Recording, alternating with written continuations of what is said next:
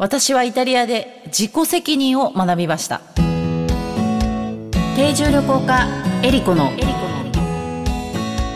旅して暮らして世界と言葉。言葉この番組はお菓子の不二家の提供でお送りします。世界各地で現地の家庭に滞在をしている定住旅行家のエリコです。皆さんにとって旅は楽しむものですか？人生を見つめ直すきっかけになるものでしょうか？私にとって旅は暮らすこと。この番組は世界各地およそ50カ国100以上の家族のもとで定住旅行してきた私エリコが実際に訪れ定住した国や地域の暮らしを言葉をキーワードにお話ししていく番組です。今回はイタリアを旅します。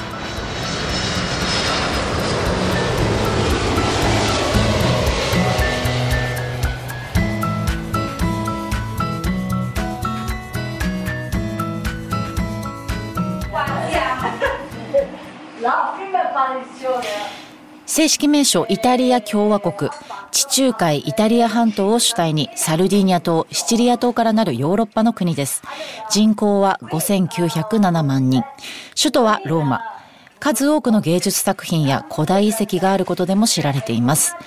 運河の町ベネツィアイタリアのファッションの中心地ミラノなどが有名です。世界ではいろいろな言語が話されていますが、言葉にはその国の歴史や文化、習慣がぎゅっと詰まっています。言葉を知れば、その国のことがより深く感じられます。今回の旅言葉は、 brava です。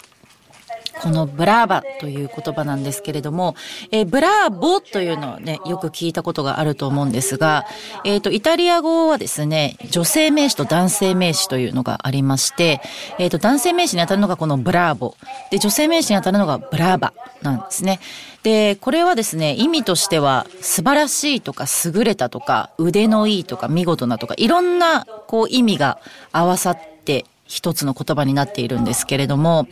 えー、今回は私がこのブラーバという言葉を知った時のお話、エピソードを紹介したいなと思います。まず初めて私がイタリアに行ったのはですね、定住旅行を始める前ですね、21歳の時なんですけれども、イタリア語の語学留学でも目的にしてイタリアに行ったんですね。で、イタリア語ってなんか、イメージ的にこう、ちょっと素敵じゃないですか。一般的に。なんかよくこうお店の名前に使われてたりとか、なんか響きがこう素敵だなっていうのがあって、あの、高校生の時もね、ちょ、あの、ちょっと独学で勉強してたりしてたんですけども、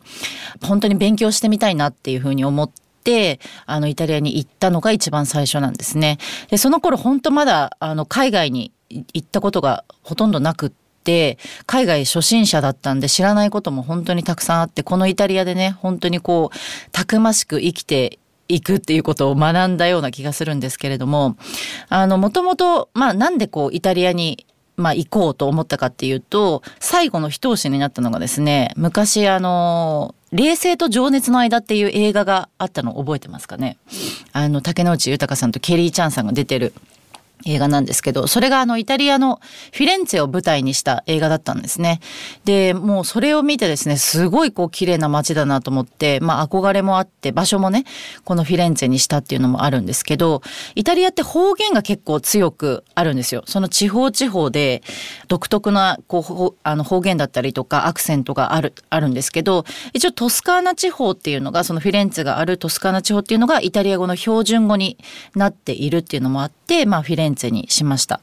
で、あとは、まあ、せっかくね、語学留学も行くんだったらということで、あの、美術史もすごい興味があったんですよね。午前中はイタリア語の授業をとって、午後は美術史の授業を取るっていうスタイルでですね、あの、留学したっていうのが初めてだったんですけど、まあ、そのフィレンツェに行って、てホームステイをしてたんですね。でお母さんと息子さんの2人暮らしだったんですけれどもアパートに住んでらっしゃってで私の他にブラジル人とスイス人があの留学生ですね暮らしていたんですけどもあの実際にね行ってみると全然イメージと違ったっていうか映画のね本当に綺麗ななんかすごくノスタルジックなイメージと違ってですね実際行くとですね街が本当にこう汚れていたりとかで世界遺産にもね落書きがしてあったりとかしてなんか全然こうイメージと違うなって思ったんですよ。でイタリア人のね男性ってこう女性にすごくこう優しいっていうイメージをねどっかで私は抱いてたんですけどもなんか全然行ったらこう声もかけられないしあのバスとかに乗っても席も譲られないんであれなどうしたんだろうって全然違うじゃないかと思ったっていうのが一番最初のね行った時のあの印象だったんですけど語学学校って大体どの国でもですね1週間からこう入学できるんですよ。なので毎週月曜日に新しい生徒がこう入ってきてでこう入れ替わり立ち代わりこういろんな人たちがあのと一緒に勉強するっていうのが大体語学学校のスタイルなんですけども、まあ、その時に本当にいろんな国の人たちとも出会いましたし、まあ、特にねヨーロッパの人が多かったですけども。あの楽しい時間を過ごしてはいたんですが、このイタリアのね、生活で、まあ一番私が学んだのはね、自己責任っていう 概念というか、あの自分でこう、主張して、あのー、せ、この環境を整えるっていうのがすごく大事だっていうのをね、勉、学んだんですよ。で、学校でもね、結構いろいろなことが起こって、一番最初に入った私のクラスの先生が、授業中にあの音楽とかラジオをかけながら授業する人だったんですね。で、もうその音で全然授業の内容が頭に入ってこない。くって結構最初我慢してたんですけどあの後にこうあの、アドミニストレーションのね、人に行って、ちょっとクラス変えてほしいって言ったら、すぐ変えてくれて、なんかそういうことはちゃんとはっきり言った方がいいよと思って、なん、私もなんで我慢してたんだろうと今はね、思うんですけど、あの、こう言う、言うこと自体がそんなに悪くないっていうことをね、私はあの、イタリアで、あの、学びましたね。あと、教科書が結構重たかったので、教室に置いたままにして、あの、登校してたんですね。家とこう行き来してたんですけど、ある日、学校に行ったら、きょあの、教科書がなくなってたんですよ。で、あれどこに行ったんだろうと思って探してたら、二つ隣の席に座ってたブラジル人が私の教科書を使ってて、で、あの、すいません、それ私のなんですけどって言ったら、名前を書いてない方が悪いって言って怒られたりね、して、ああ、なるほどね、ちゃんとこれも、まあ自分が悪いっちゃ悪いっていうか管理不足なんだろうなと思って、あの、そういったあの感覚っていうのも本当にわからなかったんですよね。で、ある日、クラスメートが放課後にネイルサロンに行ったんですよ。で私も途中までついていってたんですけどその後まああのバイバイって別れて彼女はそのままねネイルをしてお会計をして出たんですけどそのネイルサロンにクレジットカードを置き忘れたってことに気づいて慌ててね本当に30分ぐらいで戻ったんですけどあのその間にですねクレジットカードが、まあ、店員さんに多分盗まれててですごい使われててたんですよね。で、警察に行ったんですよ、それで私たちは。これはもう警察に行った方がいいって言って。で、警察に行ったら何と言われたかっていうと、その、盗まれた方が悪いって 言われて、それもそうなのって盗む方じゃないのっていう。で、先生とかにもね、その後話したんですけど、あの、基本的に盗まれる、まあ、管理をね、してない方が悪いし、基本的にみんな泥棒だと思った方が健全に過ごせるっていうことを、聞いてあのあなるほどなっていうふうに思って思ったことがあったんですけどであの午後ね授業が終わった後に、まあ、美術館を巡ったりとかねカフェで勉強したりしてたんですけどあの語学習得に関してすごくイタリアで良かったなって思うところはあのカフェで勉強してるといろんな人が話しかけてくるんですよ。でなんか知らないおばさんおばちゃんとかが「あイタリア語勉強してんの?」とか言ってでテキストをこう開いてると「ここ読んでみなさい」とかって言ってくれるんですね。で私がこう読んで発音とかが悪いと「いやそうじゃない」とか言ってあのこうちゃんと発音できるまでずっとこう直してくれるんですよ。で周りの人にもすごい見られてるんですですけどあのまあ彼女も恥ずかしくないのか周りの人も何も持ってないのか分かんないんですけどあのこういろいろこう指導してくれるんですね。それで私がちゃんと言えるとすごい笑顔で「ブラーバ!」って褒めてくれるんですよ。で、このね、ブラーバが本当にあの、よくやったっていう感じで、本当に褒めてもらってる感じがしてね、とってもね、嬉しかったっていう記憶があります。なんか本当によくできた言葉だなっていう、こう、よくできました。あなたは素晴らしいです。ちゃんとできてるっていうのが、こう、一つにね、合わさったような、あの、言葉ですね。で、このイタリア語を習得した後に、私、まあ、スペイン語、ポルトガル語、ロシア語を勉強したんですが、まあ、その中でもイタリア語って結構、こう、独創的な言語というか、こう、ちょっとファンタジスティックな言語だなって思うんですよね。こう、表現も、こう想像をかき立てる面白いものがたくさんあるんですよ。で、ちょっとこれあの皆さんに想像してほしいというか、クイズというか、表現が3つあるんですけど、ちょっと一緒に考えていただきたくて、まず1つ目がですね、あ、トゥッタラビーラっていう表現で、これね、全部のビールでっていう意味なんですよ。で、これどういう意味だと思います？全部のビールで。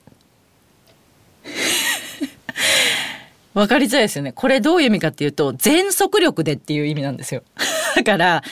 彼らがビールを糧に動いてるっていうことなのかなっていうような表現で、結構こう、イメージを膨らませないと分かんないっていうね、表現があるっていうのです。で、二つ目はですね、ミファサンゴエっていう言い方があって、これは私を血にさせるっていう意味なんですけど、これなんか大体分かりますよね。血がこう、登ってくる感じ。これあの興奮するっていう意味で、あのこう煮えたぎさせるっていうような意味があるんですけど、どちらかというと、こうなんか、あのー、スポーツとか見て興奮するとかそういうのじゃなくって、綺麗な女性を見た時とかに興奮してた時に使う表現だそうです。で、最後はですね、えー、メセント・オン・ペッシェ・フォーリダーコアっていう表現があってちょっと長いんですけど水の外にいる魚みたいだっていう直訳すると意味なんですけどこれどういう感じだと思います？水の外にいる魚みたいだこれはですね居心地が悪い時に使うそうですだから魚が水の外に出てると居心地が悪いでしょっていうことで多分こういう風になってると思うんですけどなんかこういったですねあの想像をかきたてるような表現がイタリア語ってたくさんあるのであの私たちね日本でもこうレストランとか建物とか車の車種とかねイタリア語は結構使われていることが多いので見かけたら皆さんもこうちょっと意味を調べてみると面白いかもしれません。旅して暮らして世界と言葉言葉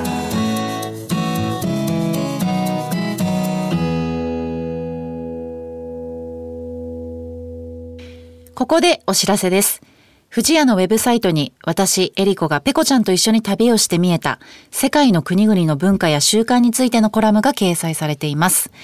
富士屋のウェブサイトのトップページからペコちゃんの森のバナーをクリックしてエリコペコちゃんの旅の記事にお入りください。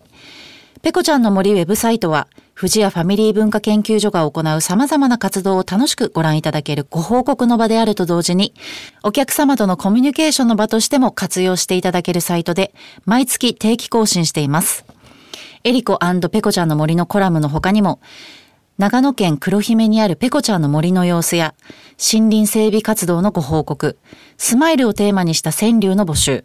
オリジナル壁紙カレンダーがダウンロードできるコーナーなどもあります。ぜひ、藤屋のウェブサイト、ペコちゃんの森を覗いてみてください。